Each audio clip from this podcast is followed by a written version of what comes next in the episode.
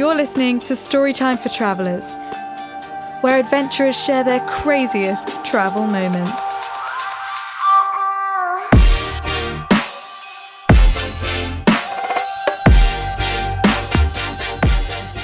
As we have very sadly come to the end of Series 1 of the podcast, I have a special extra episode for you. If you're new to the podcast, this probably isn't the best episode for you to listen to, because it's not the normal format. But if you're one of our lovely regular listeners, you'll know that in each episode, I always ask our guests to share a pinch me moment. So this extra episode is a compilation of all of our amazing guests from this series, sharing their incredible pinch me moment stories. So if you don't quite understand what a pinch me moment is yet, let me explain it to you. These are the tiny moments that happen all the time while travelling, where you just look around and think, wow, I can't believe I'm here and I can't believe I'm seeing this. They're the moments that take your breath away, change your perspective, or simply just when you pause, look around and appreciate how far you've come. We've had a great first series of this podcast, and I'm so grateful for all of you that's joined us on this journey as listeners and our incredible guests. For me at least, sharing these stories is really what travelling is all about. Now I'll stop before I get all soppy. I hope you enjoy this little compilation of Series 1's guests sharing their pinch me moments.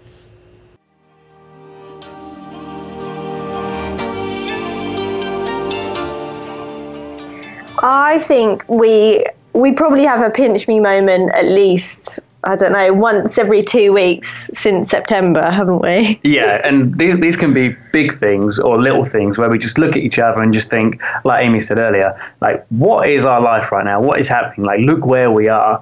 So it could be something really big, as like a real highlight. Again, Turkey, you can tell that we like Turkey, but the famous place to see hot air balloons in Cappadocia, you know, and it lived up to the hype. It was amazing, and like we couldn't really believe we were there. It was so incredible seeing hundreds of balloons in the air. It was an amazing thing to see, but it can also be little things like, again, back to couch surfing. We couch surfed with a guy in Cairo, really nice guy, and we're out one night with his friends, driving around in his car, like, I think they were probably speeding, but like speeding around central Cairo late at night, like dance music playing, like electric dance music. And me and Amy just looking at each other. It's just like, what are we doing? If we were normal, like, I don't know, I'm now 30. If we're normal 30-year-olds, we'd be back at home by now, probably at our job or probably watching TV at home. But like we're cruising around Cairo, listening to dance music. Like what is happening? Speeding through the city. Oh yeah, and the driver a few times he almost got into like these road rage fights. So like we're trying to break up these fights as well, but it's just like it's a crazy situation. You look back and you think like it was amazing but weird. Yeah, really surreal. I think, yeah, they were definitely pinch me moments for me, but also there's a place in Brazil, it's a national park. If you know of Salvador, it's kind of 6 hours on the bus from there, and it's called Chapada Diamantina, and it's this... Well, there's two sides to it. So it's a national park and it's beautiful, but a lot of spiritual people go there because they say there's kind of crystals in the ground, and there's a specific mountain called Pai Ignacio, and people go up it, and people were telling us that when you go up, you'll cry. And I was like, okay, I don't think that's me and Nick. I mean, we're interested in learning about different cultures, but we're not that spiritual.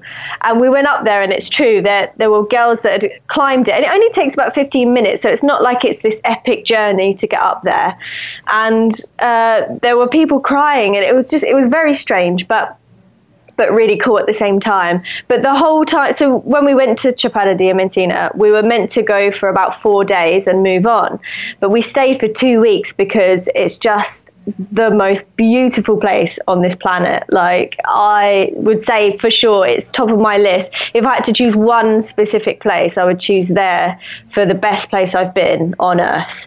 I was in Iceland again in January with some of my good friends. I can't remember what day this was. Probably the second last day we were there. We hadn't had any clear skies at this point. Really wanted to get the Northern Lights again. And we went out to this place called Stockness, which is on the east coast of Iceland. I've been there a couple of times before, but never at night. And we drove there like Colin McRae through the dusty trails to get there.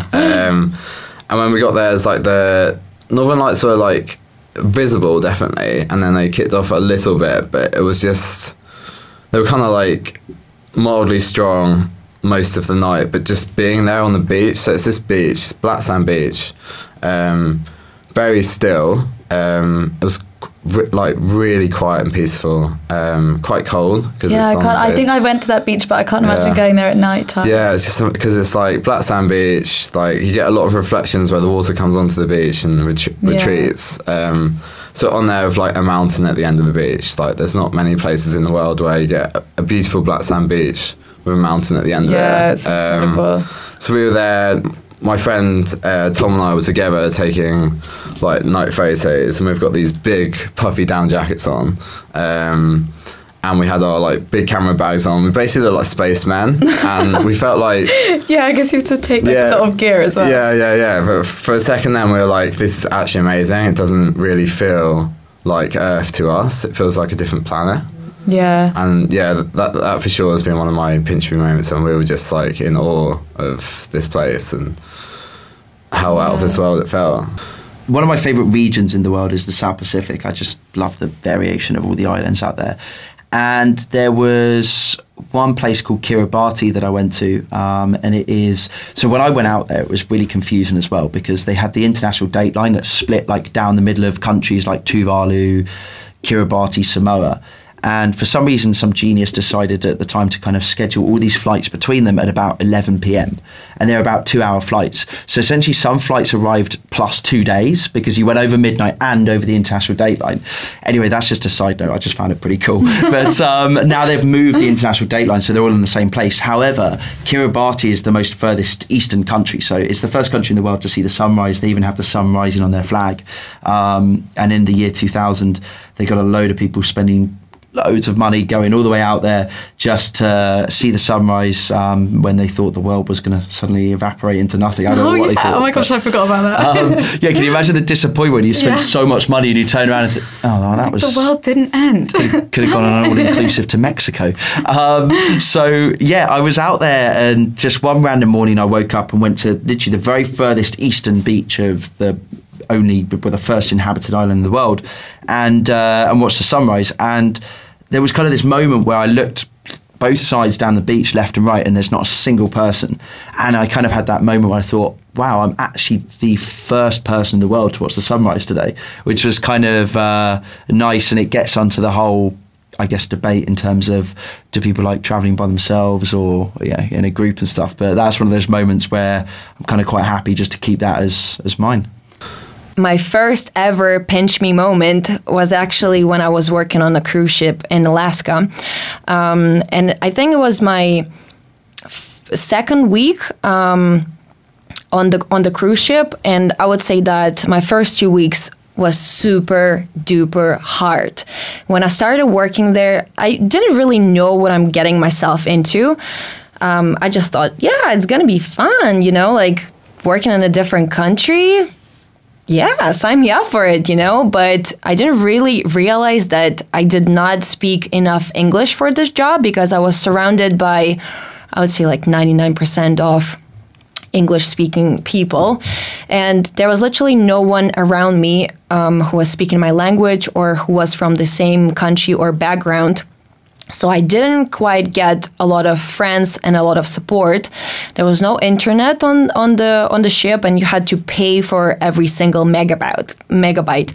So I couldn't really be connected to my friends and family back home. So it was super hard for me. So the first 2 weeks, I was crying. I was laying around in my cabin, just thinking like, what am I doing here? Like, how I'm gonna survive? And I had to be there for 3 months. Right. And after 2 weeks, I was like, if you cannot change the situation, at least you have to enjoy it.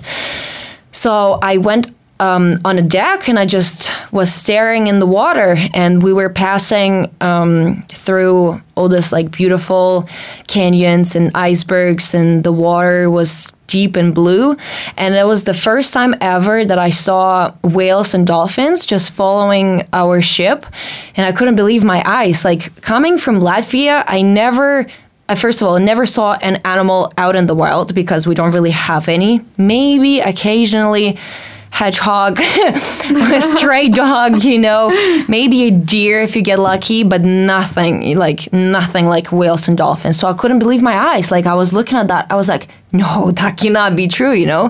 And that was hundreds of them, like maybe 20 whales and maybe like hundreds of dolphins just like swimming after our ship, and like there was nothing around, just icebergs and beautiful mountains with snow in it.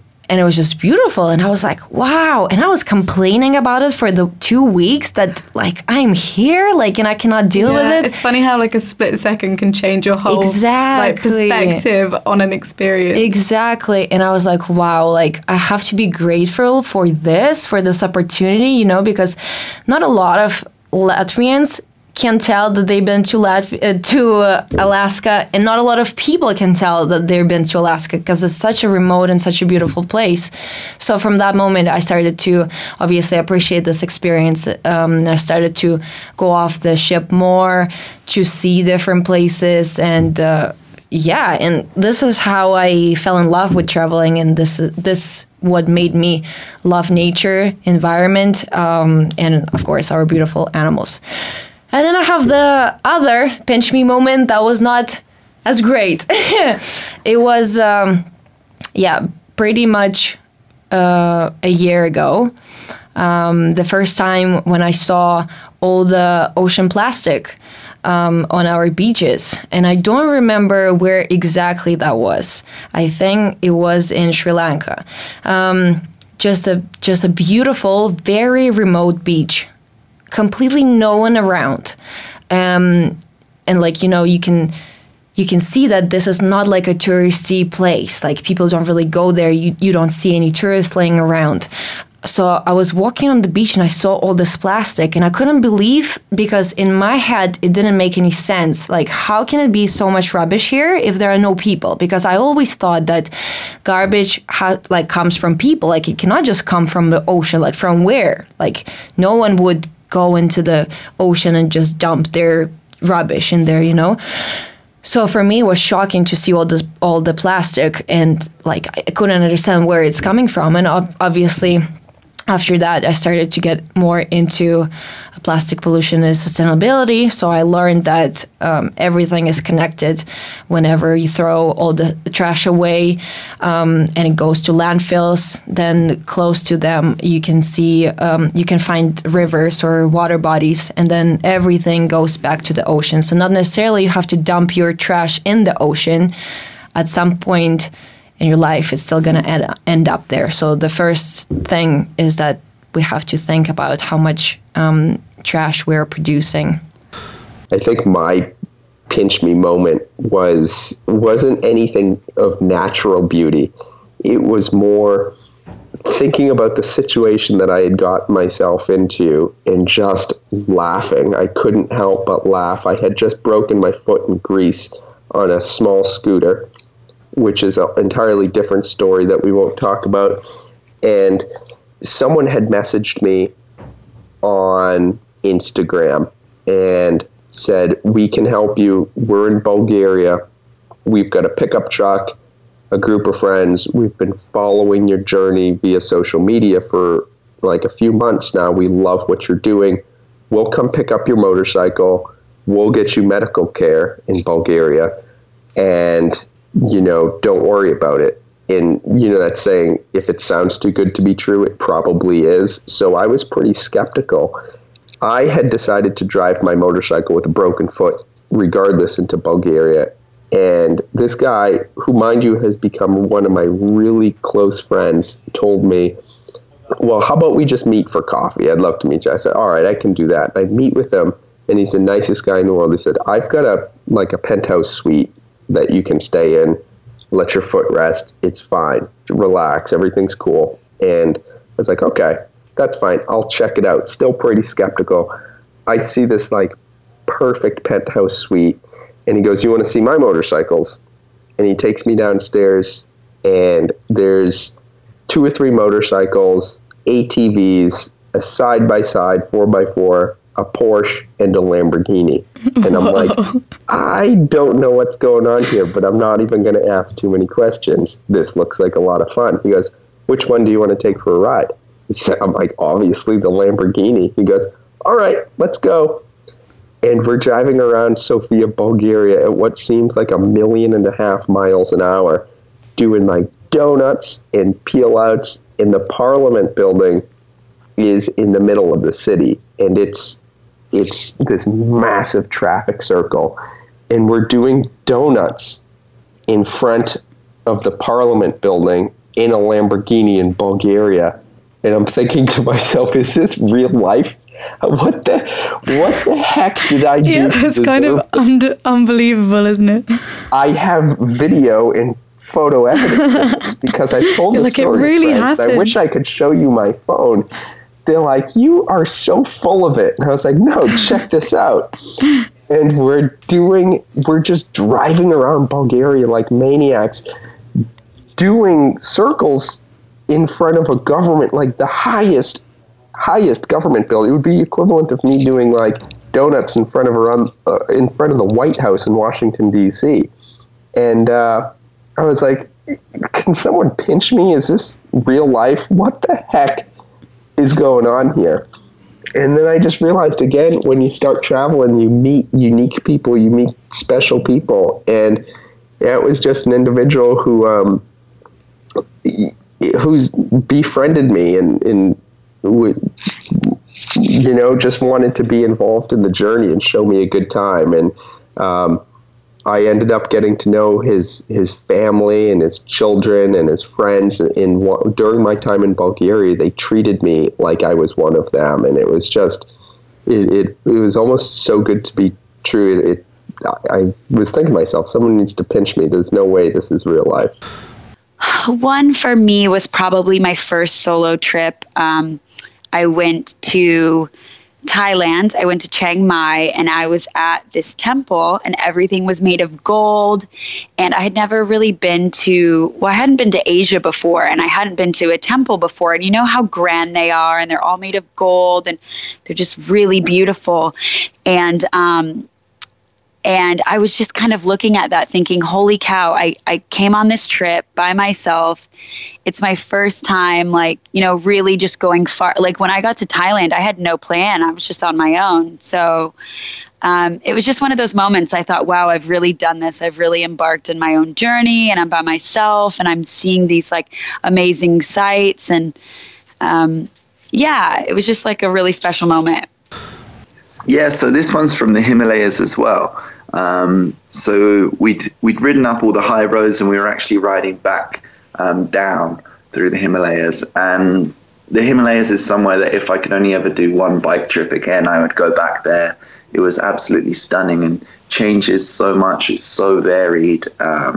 And just the scale of it is just enormous. So we were riding back down, and we've probably been in the Himalayas for maybe a week, maybe a bit more at this time. And there's this one tiny road, which is about 1 car lane wide. And all of these trucks are trying to get around each other and overtake each other down this mountain with like 1,000-foot drop on one side. And it was just so intense. And the whole day you're getting more and more worked up and more stressed and more just focused on staying alive. And the guy that I was riding with in the Himalayas, he carried on and kind of just battling through the traffic. And I just stopped, pulled up on the side of the road and sat back for a bit and waited for the trucks to clear.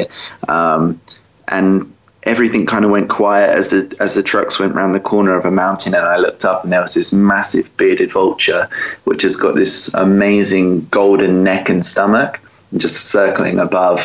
And these gorgeous green mountains with the snow melting and rivers starting to form at the bottom. And yeah, that was amazing. That was the first time I kind of realized that I'd just ridden a motorbike from England to the highest roads in the world and was in this incredible place. And yeah, really, really thankful to be there at that point. I'll take you back to sailing, and the very first passage that I did was sailing from, well, not the first passage, the second passage, but the first passage across the Pacific was from Cabo San Lucas in Mexico across to Nukuhiva in the Marquesas Islands in the Pacific. And it's a voyage which is 3,400 miles and took us 33 days, which is just an enormous passage. And you're kind of concentrating when you first start on the navigation and making sure the boat's ready and all the apprehension about where you're going to go. And then you get into a sense of sort of looking at the world and thinking about everything in great detail, because you've got an enormous amount of time on your hands. And then when you're getting towards your destination, you're then thinking about arriving in Polynesia for the first time. And I was very, very aware that my navigation back then, although we had a GPS receiver, it was switched off most of the time, and we were navigating off maps that were from 1860, from Captain Cook's time, and there were no electronic maps. They literally were bits of paper that I had photocopied from somebody else. And I was acutely aware that I had to find Nukuhiva, because it was 3,400 miles away from the Pacific, sort of west coast of America, and was in the middle of nowhere. And the morning that we arrived, firstly, you can smell the island before you hear it, before you see it on the horizon, because they're very low-lying islands. You've got about an 8-mile kind of view from the top of your sailboat to the horizon, and these islands are quite low-lying, so you can't see them until you're about 20 miles away. But you can smell them before that. How can you smell them? What does it? Just the smell of land. You can just smell lush green. Your sense of smell is really heightened when you're on a sailboat, because there's no pollution in the air. You're just breathing fresh air, and when the smell or the scent changes in the air, it's difficult to explain. Or maybe it was just me looking at the map, going, "Oh, I can see there's an island on the map. I can smell it. I don't know." But as we arrived, I've always had this hammock that I used to string up on the front of my boat, and which is one of the reasons I went sailing in the first place, was to sit in a hammock on the front of my boat. And I was motor sailing towards Nukuhiva, and we were about 25 miles away. You couldn't quite see it, and I was swinging away in my hammock, and a school of dolphins came up in front of the boat and swam with us for the last 25 miles of our journey, and it was as if they were guiding us into Nukuhiva. And as the sort of island came into view, they stayed with us, and they stayed with us all the way until we got into Daniels Bay. And to this day, it just sends goosebumps down my spine thinking about it, that these dolphins were in front of my boat, swimming along with us, and I was in the middle of the Pacific, having sighted land and was about to make landfall on my first Pacific island. So it was a huge moment for me. And one that I'll never forget. But then when we came to anchor in Daniels Bay, we anchored, and I was at the front of the boat, and Julian was steering, and we were shouting backwards and forwards at each other, drop the anchor, reverse back on the anchor. And I like to, when I get somewhere, I like to kind of swim over and say hello to some other people who are in other boats. And I swam over to the boat next to me, which is a boat called Avon Migrant. And this guy said to me, to look at you two, anyone would think it's the first time you've ever anchored your boat. And I thought to myself, do you know, this is the first time we've ever anchored our boat, because all the time that we were in Mexico, we were on a mooring buoy, and it had never occurred to me that we'd sailed, not halfway around the world, but, a good distance around the world, across the Pacific, and we'd never anchored before. So everything was a learning curve, everything was new, and it was an amazing time in my life where I just felt, totally alive. I was in Antarctica this past winter, and I spent 3 weeks on an expedition completely by myself without seeing any other people. And so to spend day after day and to look around and know that you're that only person there in that huge environment, that's pretty incredible. And I feel like I've had the same experience on the Arctic Ocean or in the mountains, is just being so removed from other human beings that it seems like you're on another planet. It's a pretty incredible experience in that moment. Pinch me moment was when I first visited the Amalfi Coast for the first time, having lived in Rome already for a few months. Decided to make the trip out with a friend, and when you're going out there, you're driving around these winding roads on the steepest cliff, and it's just the most incredible view. The sea truly glows that light blue color, that turquoisey blue color. And what was incredible for me was that this image of Positano and other images of the Amalfi Coast, I'd always put them on vision boards, and I'd always had them as the wallpaper on my desktop background. And when I was in my corporate job before I made the leap to Rome, I just always surrounded myself with these images. And then finally I was there, and to see it with my own eyes, it was absolutely incredible. And I think in that moment, when you're visualizing something so much and you're wishing for something so much, when it comes to fruition, you're just in awe. And yeah, just like goosebumps and everything. And in that moment after that trip, I realized, if I really want to stay in Rome longer than 1 year, I can. If I made all of this happen, if I took the leap of faith, leaving my safe corporate job and decided to move to Rome for a year, who's to say I can't stay a little bit longer? So it was in that trip too, and after that moment of just seeing my dreams materialize, that I'm like, okay, I'm going to go for it. I believed in myself much more. We were in Ecuador, and there's this one 3-day hike. It's called the Quilotoa Loop. And it was kind of like something that we never attempted before, sort of a hike that takes 3 days. You walk from, you know, you start from a village, you walk to another village, and you stay at like a hostel, and then you keep walking. And then on the last day is where you end up, you have to like hike up for like 5 hours to get to this top of this inactive volcano that's like a massive, sort of like a crater. And it's just like filled, it's just like a massive lake inside of it. And then that was one of those moments where we're standing at the top on the ridge of this inactive volcano, and you're like looking into, you know, into this massive lake. And it just like, it made me think like, wow, you know, think of it where we are. Think of the people that we just hiked up here with.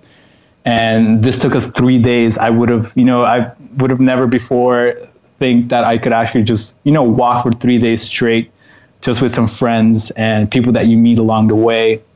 And it just makes you feel really grateful for, you know, like something so small. You know, we just had some fruits in our backpack. We had some sandwiches, nothing crazy. Just had some water. And it's just like you're standing there. Everybody's like just chatting away about, you know, you're not talking away about, you know, problems in life or anything. You're just enjoying that moment. And it was just breathtaking. Absolutely beautiful. That's definitely one of the things I think back and I'm like, wow, yeah, we actually did that. That was amazing. I hope you enjoyed that compilation of our incredible guests sharing their pinch me moments. Making this podcast has been such a brilliant journey, and I couldn't have done Series 1 without the support and encouragement from these travellers that we featured, who is such an inspiration. I also want to thank you for listening and sharing the podcast. It means so much. Sharing these stories really is what travelling is all about. And Storytime for Travellers will be back very soon for Series 2 with more amazing travellers. Until then, keep in touch with us on Instagram @Storytime for Travellers and keep having adventures.